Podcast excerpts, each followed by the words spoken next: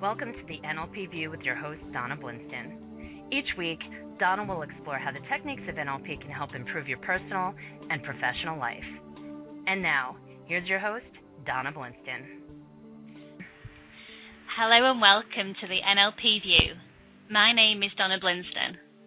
Today's guest is Victoria Zackheim, author of the best selling book Exit Laughing How Humour Takes the Sting Out of Death. Death is a natural part of living, but as Victoria points out in her book, there are dozens of ways to say anything but the word dead. Whether we approach the subject of death with acceptance, resilience, resistance, fear, Victoria's book it gives gives us permission to laugh through our fears and through our tears. Neuro linguistic programming, NLP, is the study of subjective experience how we experience the world through our senses. Neuro, referring to neurology, linguistics, referring to our language, and programming that refers to how our language affects our behaviour and our perspectives. Exit Laughing is a wonderful collection of personal stories that show how, how laughter can be used to show a different perspective in death and dying. So I'd like to welcome to the show Victoria Zackheim. Hello, Victoria. Hello. Thank you for having me. Oh, thank you for joining me. Firstly, I want to thank you for writing your book, Exit Laughing. It was, to be honest, when I first heard about it, I was very curious.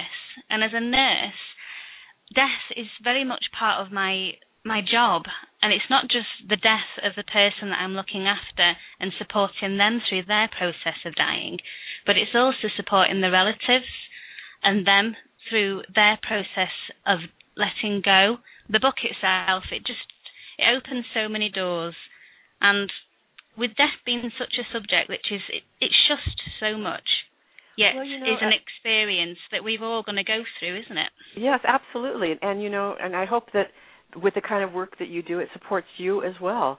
Because uh, I, I want this book to support people who are involved in in providing care and support and comfort to families and individuals when when death is is has presented itself as you were.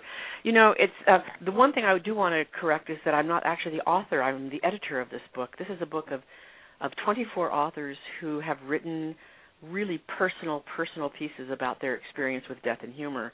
And yes, yes, um, sorry. And, and no, it's fine. And, and, and you know what what I love about the the whole concept of these this anthology is that I really didn't know what they were going to write about. The book sold, and then they wrote their essays. And they basically said, "Well, I'm going to write about my mother's death." it's like okay, uh, and one woman, Bonnie Garvin, who's a filmmaker uh, in California, wrote to me and said, "I'm going to write about my parents. They both committed suicide." And I emailed her back and said, "Remember that this is about death and humor." And she said, "Oh, don't worry. There's going to be plenty of that."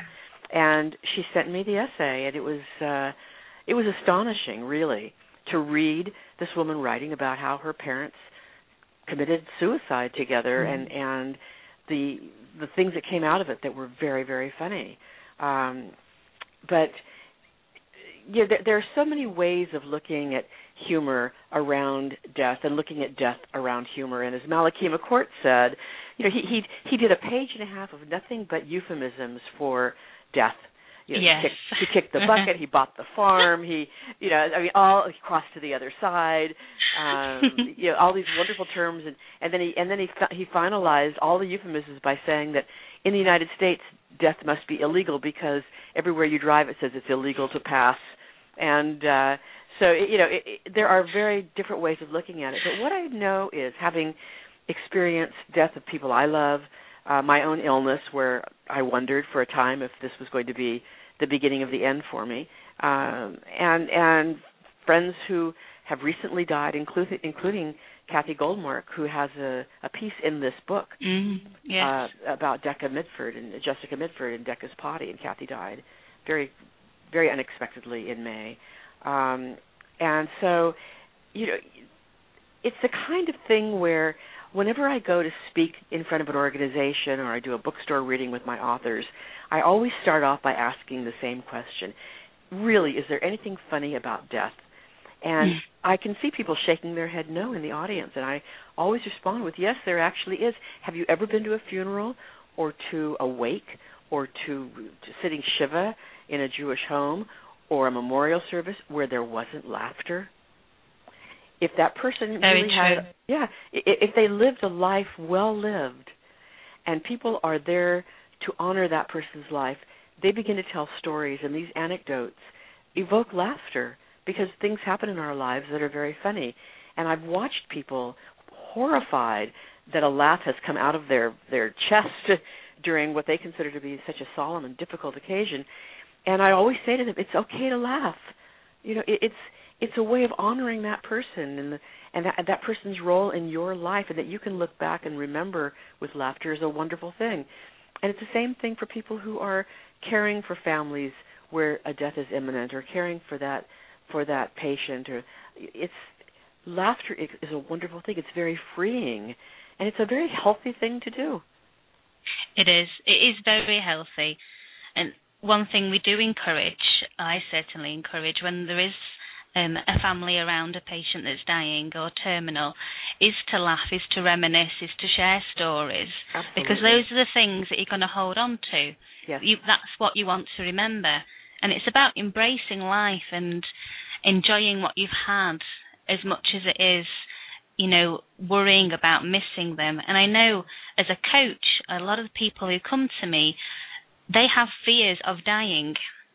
They have fears of death.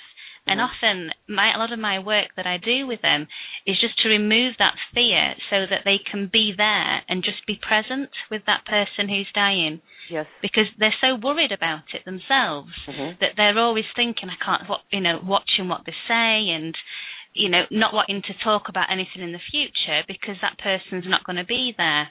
We need So to write a book. there's an Yeah, we need to write a book together called "The Art of Living with Dying" yes, yes, because it's so difficult. And and you've seen people. so. Yeah, you've seen people around people who are dying and they don't know what to say, they don't know what to do, they don't know what to feel. Uh No. if they if they feel like they want to laugh, they feel guilty. If the and, and the truth is you're there to support the person who is dying. Your own emotions will you'll take care of those later. And um there, there's one story in the book one of my very favorite authors is Christine O'Hagan.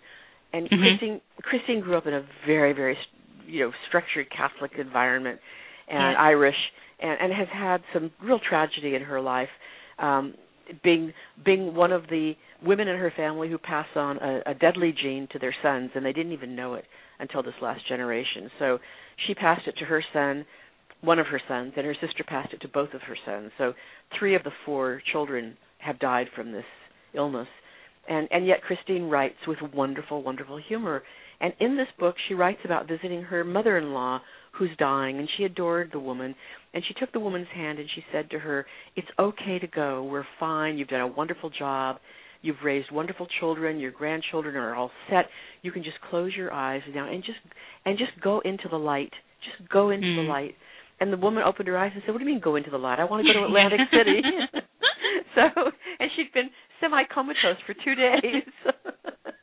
and so you know, it's it's not only the people who are who are providing the caretaking that should have the humor, but we also should allow people dying to show their humor as well. It's my mother was like that. She said, you know, I wish you could take me to Alaska and and just float me out on an ice floe. And I said, well, with global warming, mom, there not might not be any ice. And she said, well, then just hold my head underwater till I drown, because she didn't want to die the way she was dying, slowly No. and and painfully, and and with all that awareness of her body, her body failing her.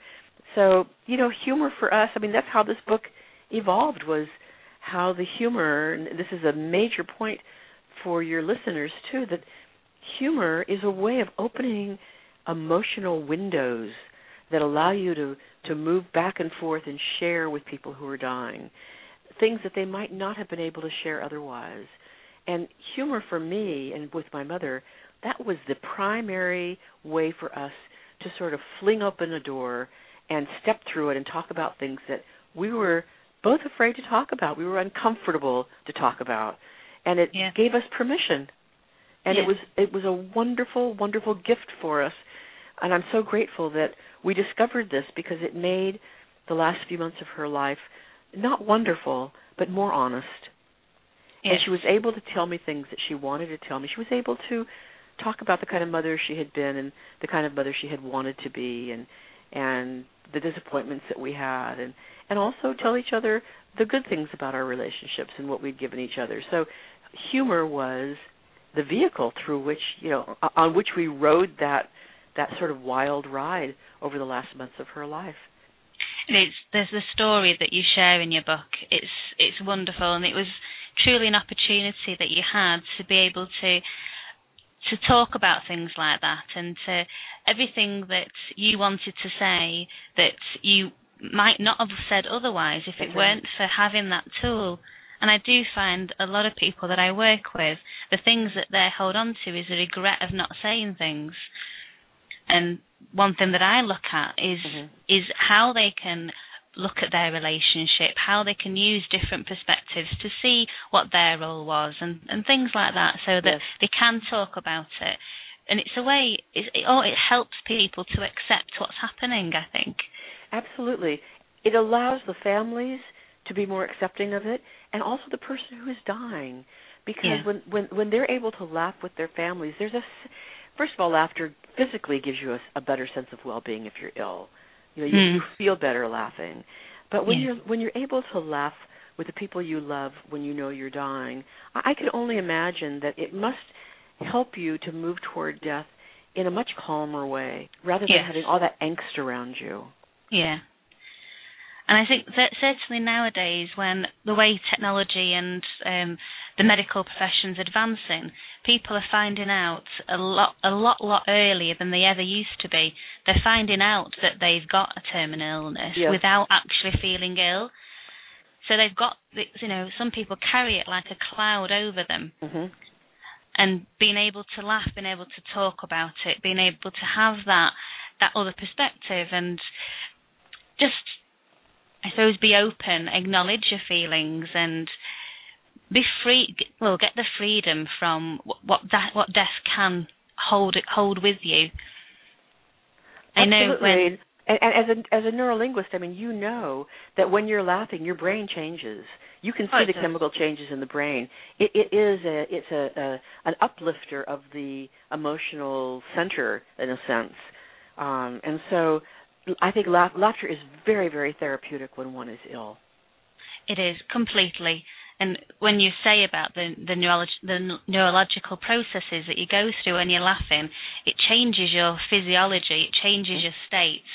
And when that's changed, you do see things differently. Yes. If you think if you think of that, if you're looking at a sunset, if you're looking at that sunset and you've got, if you're in a low mood, you're depressed, you're upset, you won't see that sun, sunset for all of its beauty. hmm Yet if you're in a happier up, up state, you're laughing, you're you see every part of its beauty, the way it shines on the sea or the Yes. landscape, the colours that it shows, and that's what it provides you with. And And by when being talk- in that yes. state, And, and when we talk about you know lifting the spirits, I mean, as you know, you can look you can look at a brain that has been wired to to be able to look at it while the moods are changing, and you can see the brain changing as You the can, spirits are coming yeah. up, as as there's laughter, as there's joy, all those all those sensitivities begin. It, it you know the chemicals that are created from that are just extraordinary, and uh, and and, and it I, I I don't know maybe it even prolongs life. Who knows? I mean, I think they've done studies about it. They, yeah, they have, and it it does. Well, one thing that is certain proven is that stress and fear and worry and upset that causes more problems with your health. Yes. So surely by taking that away, you're you inevitably are going to prolong life. You're going to make, and even if you don't prolong the life in time wise, you're going to extend the quality of the life that you Yes. live for that period. Mhm. And that's what that's what's really important Yes. in those in that, in that precious time that's left. Yes, I agree. I agree. Better to have a shorter, more wonderful life than a longer life of, of misery, and and that and that can be changed. That can Yeah. be changed. But I think that laughter is is such an extraordinary part of it, and humor, and um, so that this is one of the reasons why I, I'm just I just adore this book and the Yeah. authors who contributed such wonderful pieces to it. And they're all true. There's Yeah. nothing fictional about it. They've all told true stories. You can tell as you read the book and you read each author's um, an essay that they've um, they've contributed. You can you can feel and relate to everything that they say, and they really resonate with you. Yes. And it, I haven't experienced some of the things that they have discussed within the book, Mhm. but the th- but I can still resonate with them and the things that I have gone through personally. It really makes you think of things in a different way, and It it, certainly it it points out the impo- importance of holding on and looking for those little things that um, that that made you laugh. The, well, I tho- know- those are those little gems Yes, yeah, that we that we share with people, and, and and sometimes when we're we're so overwhelmed with the fear and the and the sadness of losing that person, we forget to celebrate that person's life while that person is still alive, yeah. And a lot Yeah. of time is wasted. It is. It is. I know when my grandma died. Um. Well, even now, eh, whenever I think of my grandma, I think of her funeral day, Mm. and we were driving down an old country lane, um, to the crematorium, and we were stopped by a herd of cows. The farmer was passing them from one field into the next, and every single cow looked into the horse, into the herd every single one. And my grandma, she had a cracking sense of humour, and she would have she would have wet, herself with laughter. she really would have been in utter uproar about it. Yeah. And you know, the, the farmer's trying to hush them along, and you can see the urgency in his face. And they oh. weren't moving any faster for love nor money. They were just slowly trotting along. I mean, we must have been. It must. Well, it felt like forever, but it probably was only about 15 minutes at the most. But every single one looked in, and then at the actual crematorium after the service, when the curtains are meant to close, they wouldn't close. They got so far, and they got they catched, and then it started bouncing to go back again.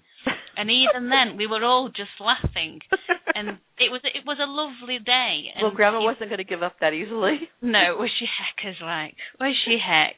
And even now, you know, it was it was a sad time, of course it was. But on the same note, from hitting that lane and being stuck there, the whole day just lifted, Yeah.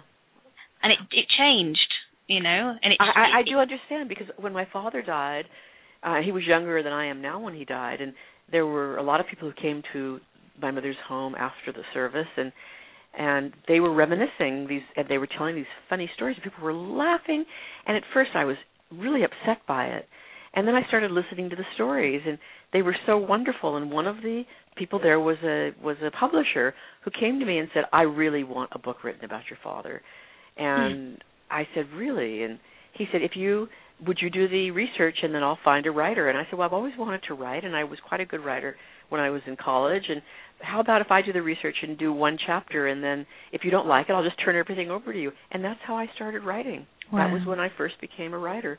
That was in in the 70s, and and uh, I that book was never published, but all of the research I did became the backstory of my novel, The Bone Weaver. So you know, it's it was my father's death that that got me moving toward writing and then teaching and editing, and my whole life changed because of his death in a in a very unexpected way. So, and it was because of the humor. Yeah. Yes. It, it's a gift. It certainly is a gift. One of the stories, actually, in your book by Amy Ferris, Yes. um, where she tells the story of um, the lady who was uh, tormented by dementia. Yeah. And dementia it, it is an awful disease, both for the individual and the relatives. And I know as a nurse, I I am amongst and I see dementia so often. And often, as the disease progresses, it gets, in a way, better for the individual because they become less and less aware. But on that same note, it gets worse for the relatives because Sure. it's it's harder, it's more stressful, and it's a time where the relatives can often feel wrapped up with so much stress and guilt and anger and very much a fear of the unknown. And I know from my the my NLP side, especially the neuroscience and the and everything that's going on from that perspective, it, it intrigues me what's going on. And certainly since learning the NLP, my role has very much been around enabling the people, the relatives, I mean, mm-hmm. to have coping strategies to be able to cope with what's going on, to be able to laugh, to see the funny side of when she's, you know, when the relatives take taking down everything out the bookshelf because they're looking for something that they had as a child, or sure. telling them to get out the house because it's not theirs, which in isolated events are really stressful. But on that very same note, to be able to stop and to laugh allows them just to let go of whatever anger and fear and everything that they're going through at the time and have that different perspective. And by mm-hmm. being able to step back they can they have the opportunity to think okay how can i deal with this? What else can i do? What can i say to support her? And i guess mm. listen to their relative because for them it is real what's happening. Of course and and there's a there's an entire disconnect that that takes place and it's not necessarily disconnect from reality because that person who's suffering dementia has his or her own sense of reality. It's yes. just that the reality yes. has shifted.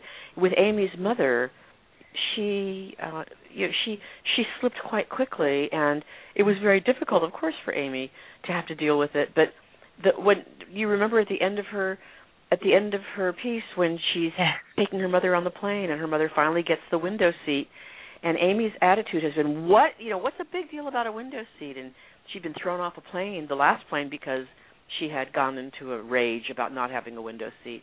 But then yeah. she said, "When I look out at the clouds, I see, I see figures, I see people, I see, I see myself dancing with your father, and this is where I feel the most at peace." And that's when Amy really understood, mm-hmm. and it, and she was able to let go of a lot of the, you know, any of the judgments and any of the um, sort of miscalculations we make when we try to deal with people who are in dementia, and and uh, and it was able she was able to make the the ending much sweeter and much easier for her.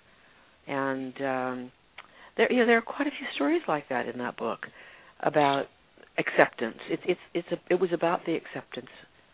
Yes yeah it was and that was a particular story that it really resonated with me because yeah. it enables you to see see the person again and I mean, the story is a funny story from start to finish, and the way it ends was just it was beautiful. It it's really so, was. It was, it was so sweet. Well, Amy's a wonderful writer, and and Malachy McCourt, you know, writing what really happened to Angela's ashes.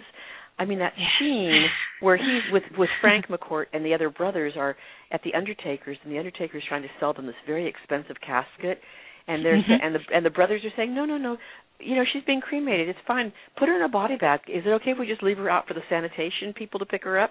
And this man was just horrified. But this is how they dealt with their grief. You know, these are men who are funny men. They're they're they were literary men and they loved their mother and and they knew she had a wicked sense of humor. And this is how they, you know, how they dealt with it. How they got through the the pain of her dying. Um, mm. They used humor and that yeah. didn't mean that they didn't respect her. They adored her. But it's how they survived it because it was such a painful loss for them. And that's what you see over and over again in these stories. These you know really wonderful ways that people cope. Yeah, it is. It's, it's a way to cope. It's not so much. It's not laughing at death, which I think is, is some people's mis misperception of it. No, not it's, at all. It's it's laughing it's laughing with or laugh, laughing through it, and it is it's a way of coping afterwards. Yes, especially, absolutely. Especially when in, we we talk a lot about the fear and the the worry and um, all the anxiety type of emotions that come with death. But there's also the other side of when people have that relief from death, especially Absolutely. if the person's been ill. It's and, and you think of all the expressions that we use, like he'd, oh, if he saw me now, he'd roll over in his grave. I mean, that, you know, that's not a serious thing to say about somebody who's dead. It, you know, th- these are fun, these are statements that make you laugh. Yes. And yeah, or you know, if, if he saw, if she what I was doing, she'd she'd kill me. Well, the person is dead. That's not possible. So again, it's this humor. It's it's putting a spin on something that is reminding us how important that person was to us, and that person is no longer there. It is. It is, and it's a way for me. It's very much. It's a way of keeping them alive as well. We seem to, um, and I'm generalising here, but we seem to often avoid talking about the person who's passed away because we don't want to bring any upset or upset anybody in the room. Whereas Absolutely. humour and, and using the humour, as you say, it allows us not only to keep the memories alive and to share all the magic, the stories of their life, Mhm. but it also it, it, it, it makes it free. Yes. And I think it's it's that bit that I think is so It gives it's per- empowering. It gives us permission. Yeah. It gives us permission to remember that person, the wonderfully delightful things as well. You know, in, in a way that, in a I, again, I'm saying it over and over again, in a way that honors the life the the life lived by that person. If that, if you knew somebody or somebody you loved eh, who died, and then you could laugh about stories, t- retelling stories about, oh, remember the time this happened, and everybody's laughing. That's so Mhm. cathartic. It's so Yes. healthy. And Yeah. for people who are caretakers and caregivers, uh, you know, in hospice and these, they they understand how important humor is. It doesn't have to be rollicking, side-splitting humor, but it can be that that sweet, gentle humor that just sustains us at different times in our lives. And I, I just think it's so so valuable. One of the pieces in here uh, was written by a woman named Barbara Lodge, who's an attorney, and Yeah.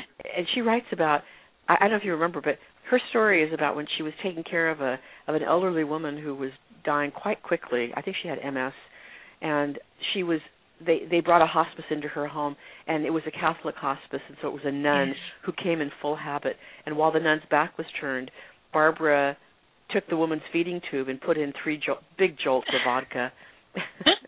and the and the nun came in and caught her and then helped her do it.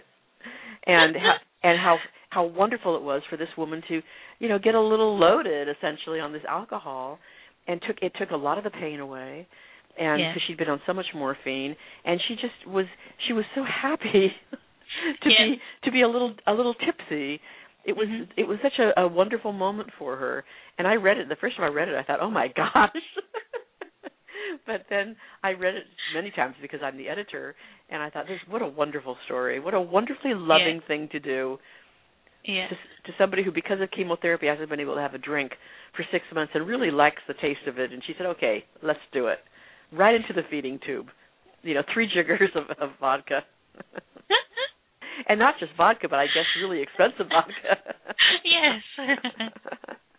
so there there's so many stories like that in in this book. And and i mean there's some that are so tender and others and and some that aren't i mean diane reinhardt who's the book editor at the toronto star wrote about saying goodbye to her father you know at his funeral and Mm. he was a, a, a, a an emotionally and physically abusive man and and it was she and her brother stood there and were able to laugh i mean they were Mm. relieved finally i think that he was gone in a way but Yeah. but he had done said such terrible things to them and and uh they were able to say you know well which one of us should you know should bring out the cold washcloth? Because he thought it was funny to wake his children up in the morning by getting a washcloth putting ice water on it and slapping it on their faces.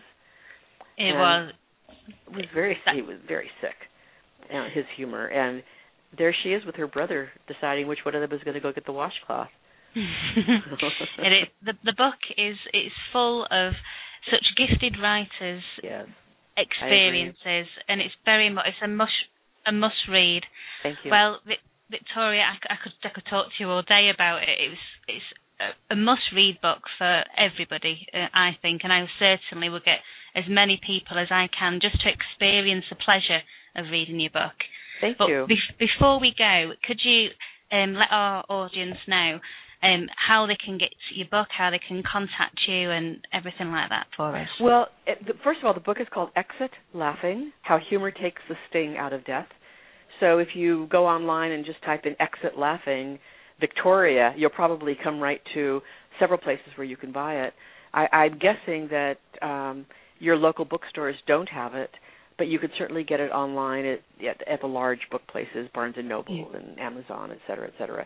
I always go. I always prefer that that people buy first from the independent bookstores because they struggle Yeah. so much. But I, I'm not sure that's possible. Um, and my website is uh, victoriazackheim.com. So if you go to Exit Laughing Victoria, my name will come up, and then you can see the spelling.